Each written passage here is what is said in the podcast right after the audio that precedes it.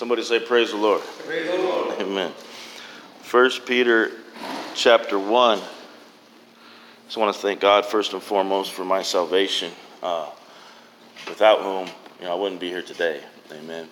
Um, very grateful for God interrupting my miserable existence. Hello, somebody.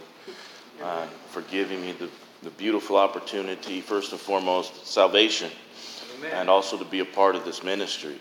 I mean, I don't know about you guys, but uh, there weren't too many other places that would have opened their doors to somebody like I was. Amen. I mean, like you were. Amen.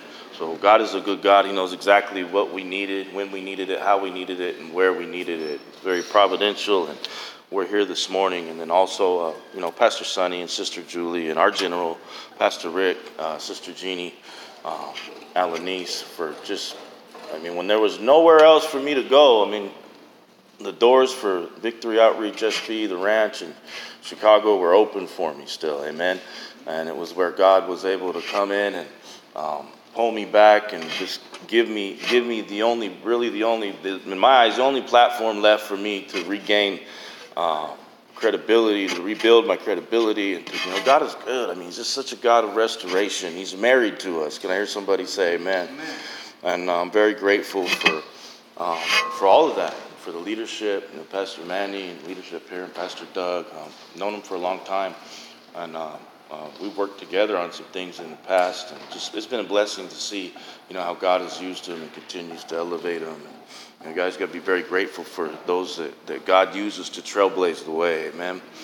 Uh, um, with that being said, uh, has everybody got First Peter Amen. 1 7?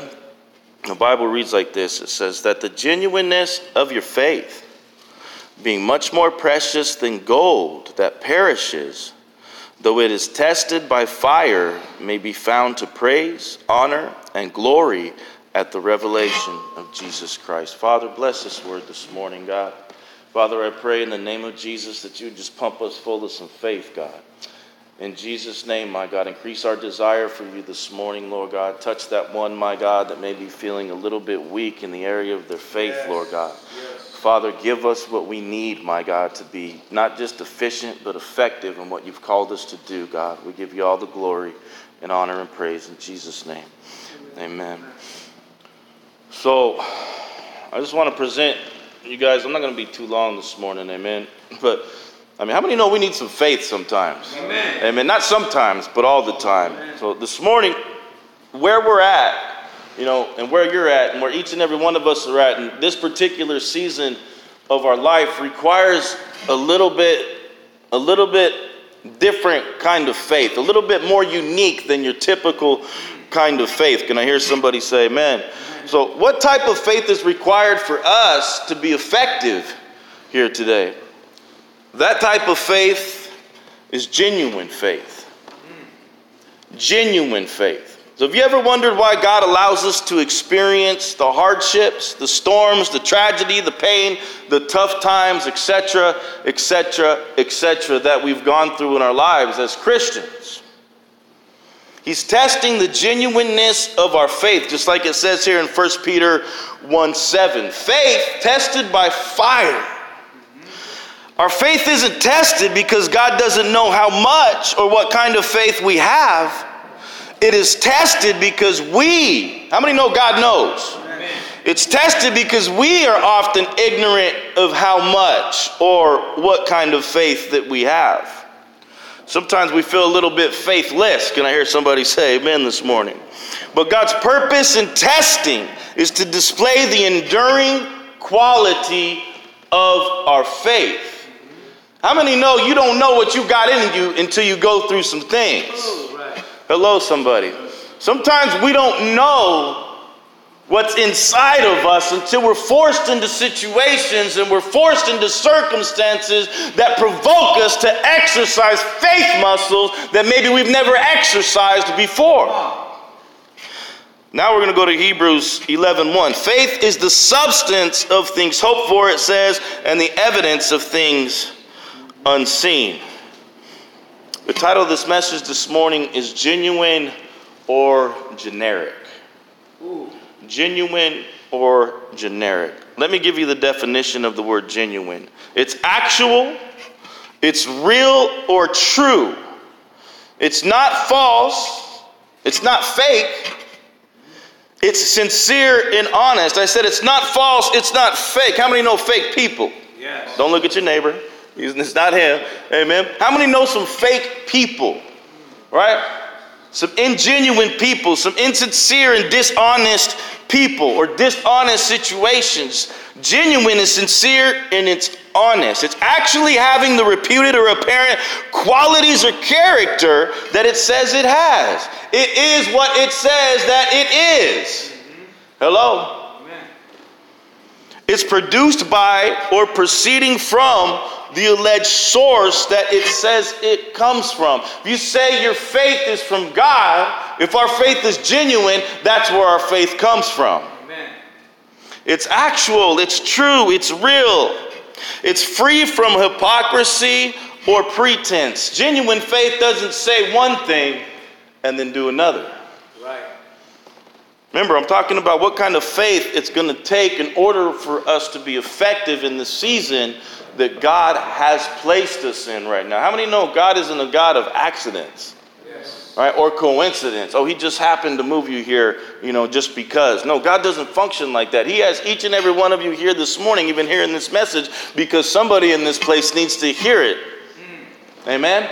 God is providential. He's taking care of each and every one of us to get us to this point for a specific purpose according to his plans and his purposes.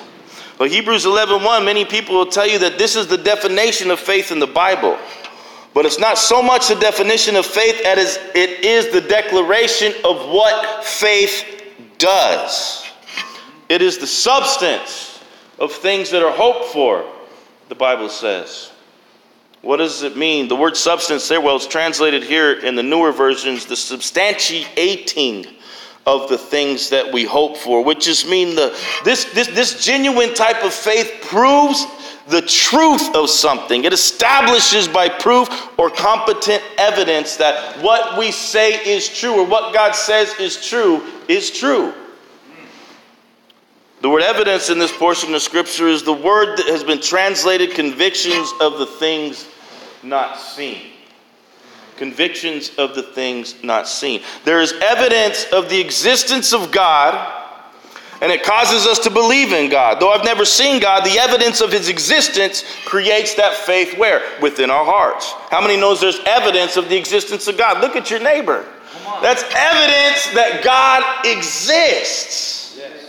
I'm evidence that God is real because there was no program, no institution, no drug rehab, NASAAA. There was nothing or anyone that could have done what God did in my life. And the same goes for each and every one of us here this morning. To me, that's evidence that God is real. Can I hear somebody say? Amen.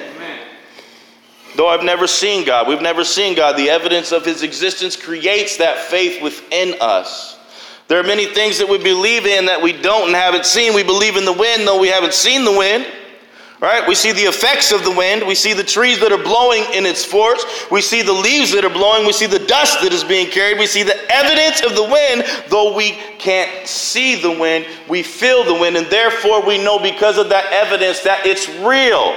Yes. Are you following me? I'm going somewhere. Just stick with me for a minute. We say, oh, that's a cold, biting wind. Or we say, oh, that's one of those warm winds, and you can feel the wind. How many have ever felt the wind? We see the evidence of the wind, and thus we believe in the wind, though we don't actually see the wind itself. Same thing goes for a magnetic force. Eh, how many of you have ever messed with magnets?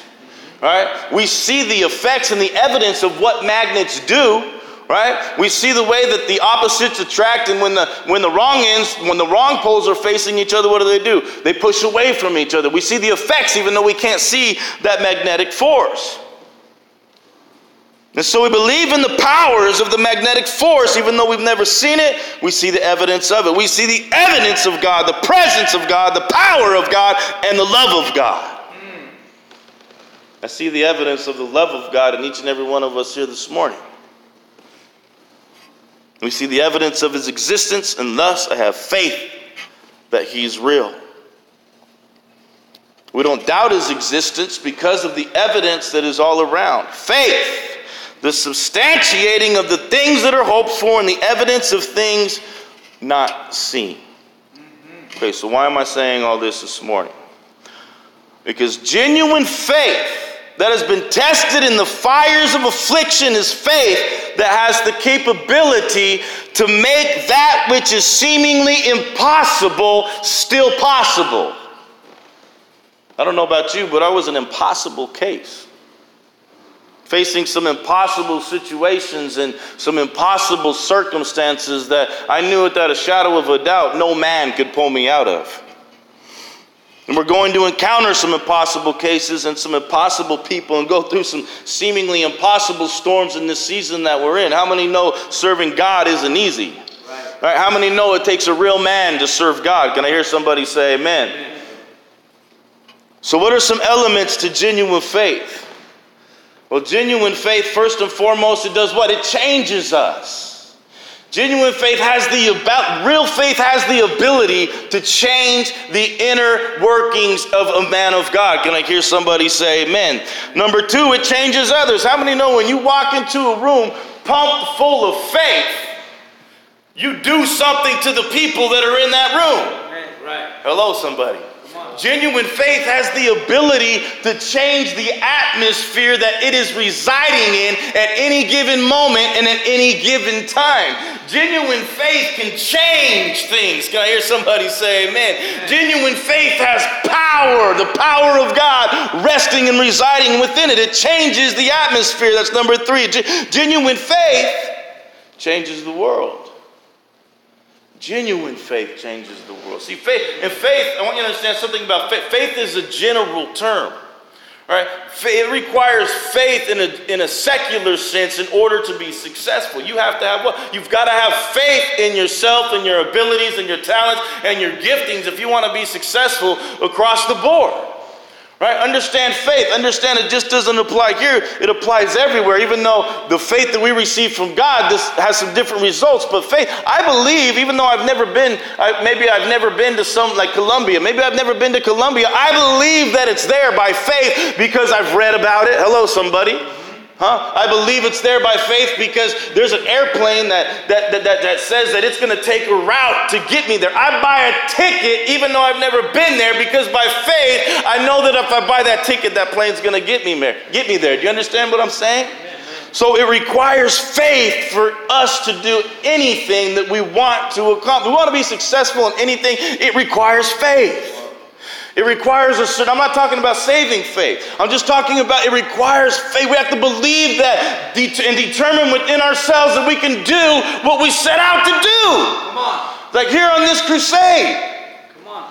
Here on this crusade, I mean, like Pastor Manny keeps saying, we're, we're getting prepared. How many feel like you're just you're getting prepared? I mean, fire, we just started the fire, but but this thing by faith, this thing's gonna continue to grow and it's continue and it's gonna continue to burn. But listen, you're gonna go through some things. You're gonna go through some things on this crusade. It's gonna it's gonna stretch your capacity. Huh? You're going to grow. If you embrace the process, you're not going to be the same person that you were when you first stepped into this sanctuary at the beginning of this crusade. It's going to hurt. Hmm. How many know it hurts when God stretches us? It doesn't feel good sometimes. But we can make it worse. Hello, by complaining and moaning and griping and those different kinds of things. We have to learn to embrace the faith in the process that God has us in. Can I hear somebody say amen? amen. Mark chapter 4, I'm going to I'm going to close soon. Mark chapter 4, verse 35 through 41. And this is where uh, the Sea of Galilee, I'll just read. On the, on the same day when evening had come, he said to them, Let us cross over to the other side. Now, when they had left the multitude, they took him along in the boat as he was, and other little boats were also with him. And a great windstorm arose, and the waves beat the boat so that it was already filling. They're on the Sea of Galilee here. The Sea of Galilee is known for having these storms, these freak storms that would just come up out of nowhere and, and, and, and, and overturn boats and cause and wreak all kinds of havoc. Verse 38 says, It was in the stern, he was in the stern asleep on a pillow. How many know Jesus needed a nap? Amen. And they awoke him and said to him, Teacher, do you not care that we are perishing? Then he arose and rebuked the wind And he said to the sea, Peace, be still. And the wind ceased, and there was a great calm. But he said to them, Why are you so what? Fearful. How many know fear is the opposite of faith? How is it that you have no faith? He said to them.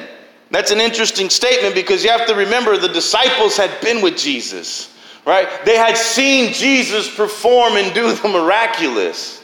Can you imagine if you had walked the face of the earth with Christ Himself and seen Him produce and perform all these miracles, and then a windstorm comes on the Sea of Galilee, and you're saying, Whoa!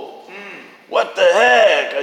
Are, are, don't you know we're perishing, Jesus? And Jesus is asleep in the boat on a pillow. Why? Because he's exercising faith. Remember, Jesus is 100% man and 100% God. He had to exercise faith the same way that men exercised faith. Can I hear somebody say amen? So he's in the boat asleep on a pillow because he knows without a shadow of a doubt nothing's going to happen as long as he believes. And the disciples, we got this great contrast and contradiction going on here the disciples are exercising fear. Instead of faith, they're exercising an element of generic, a faith that is generic, which is fear. Can I hear somebody say amen? They weren't displaying genuine faith. They feared exceedingly, the Bible says, and said to one another, Who can this be? Right? After he rebuked the wind and the he rebuked the wind of the rain, rebuked the storm, that even the wind and the sea obey him? That's a stupid question to me. They knew who was in the boat. Right? They understood that Jesus had this power to do the thing. He, and he only had that power because he could exercise genuine, perfect, sincere, real, honest faith. Yes. Can I hear somebody say amen? amen. No, Another interesting part of this portion of scripture here is Jesus said at the beginning of it, "Let us cross over to the other side." Is Jesus said, is God ever made Jesus ever made a promise to anybody in here in this place? Right? I mean, there's promise. The Word of God is full of promises, but God's made me some promises uh, outside of the context of the Word of God too. Right? God's made me some promises, and Jesus made them a promise here. He said, "Let us cross over to the other side." This is Jesus saying, "Hey, we're gonna cross over to the other side."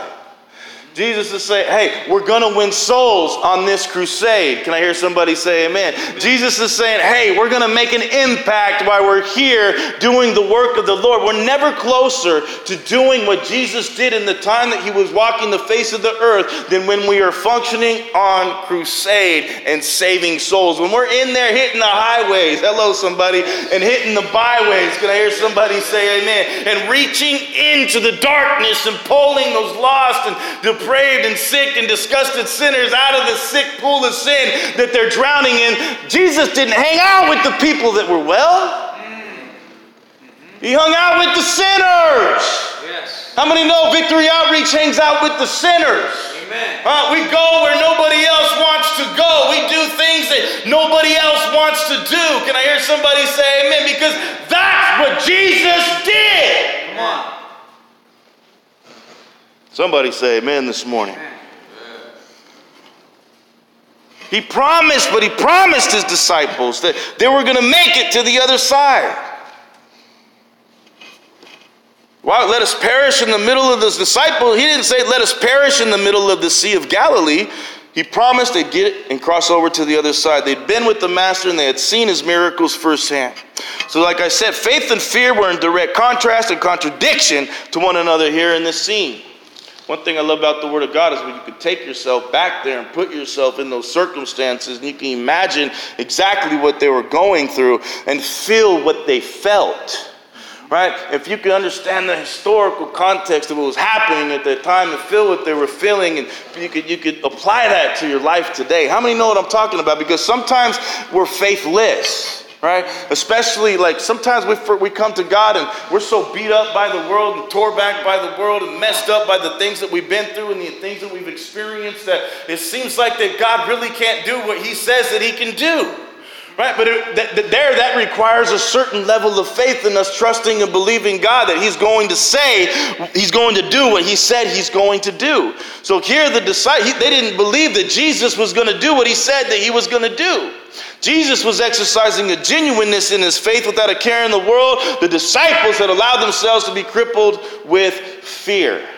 I'm going to tell you right now if you want to impact the city, if we want to make a difference in this city, we cannot function under the unction, hello, somebody, of the spirit of fear because God didn't give us a spirit of fear. He gave us what? A spirit of power. I got power. So you got to know that you got some power to make a difference in somebody's life. If you don't know you got power, you're not going to be able to affect change in somebody else. You have to know that God has given you a spirit of power, not a, and a spirit of power, of love, and of a sound mind. A sound mind, a disciplined mind. Hello, somebody. Mm? A diligent mind, a skillful mind, a mind that understands circumstances, situations, and people, that has a little bit of a emotional intelligence when it comes to working with people. Can I hear somebody say amen? So the disciples that allowed themselves to be crippled with fear here in the scene that we're reading about.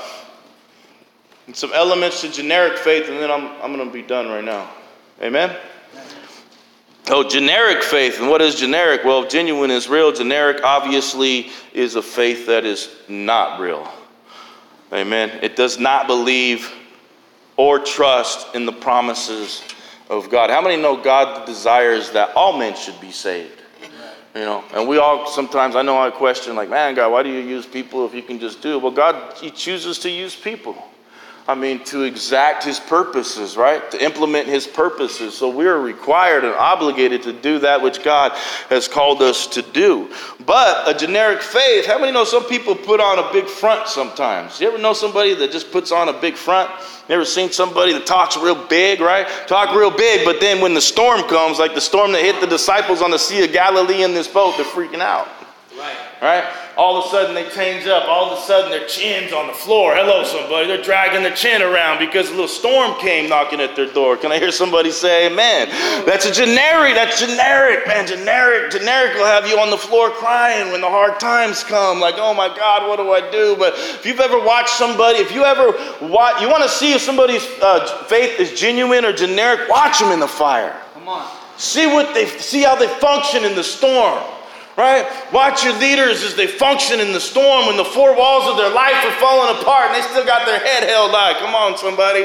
They're still doing the work of God regardless of what's going on around them, huh? They're not sourpuss. They don't look like somebody dipped them in some lemon juice just because the storm came. Can I hear somebody say, at least in front of people? How many know we get on our knees before God and cry and sob too? Can I hear somebody say amen? But a generic faith quits. When it gets hard, generic will quit because it's not real. Have you ever bought something that's generic? Some of you are wearing generic clothing right now. Hello, somebody, right? Huh? You ever had to purchase something generic? Huh? When I was growing up, there used to be this guy, we called him TNT. He would sell, and that time, that time I'm old. So at that time it was like Tommy Hilfiger, uh, Polo, um, who were the other guys? Polo, Pelle, Pelle, Tommy Hilfiger, Guess, Khakis, and Levi's, right? There were all these different things, but they were expensive, right? The real deal was expensive. The genuine version of these clothing was expensive. So this guy Tony, he would sell generic versions of the clothing out of the back of his Cadillac. Oh. Right? Anybody ever bought anything generic? Now they got stores that are generic. And Michael Kors, you can go buy a purse for your lady at a generic Michael Kors store for $35. Hello, somebody. But I would spend like a few bucks and I'd get some generic Tommy Hilfiger, right? Or some generic Nautica clothing. And I mean, it would look good. It looked like it was genuine. On the outside, it looked like it was real. It functioned like it was real for about a day and a half.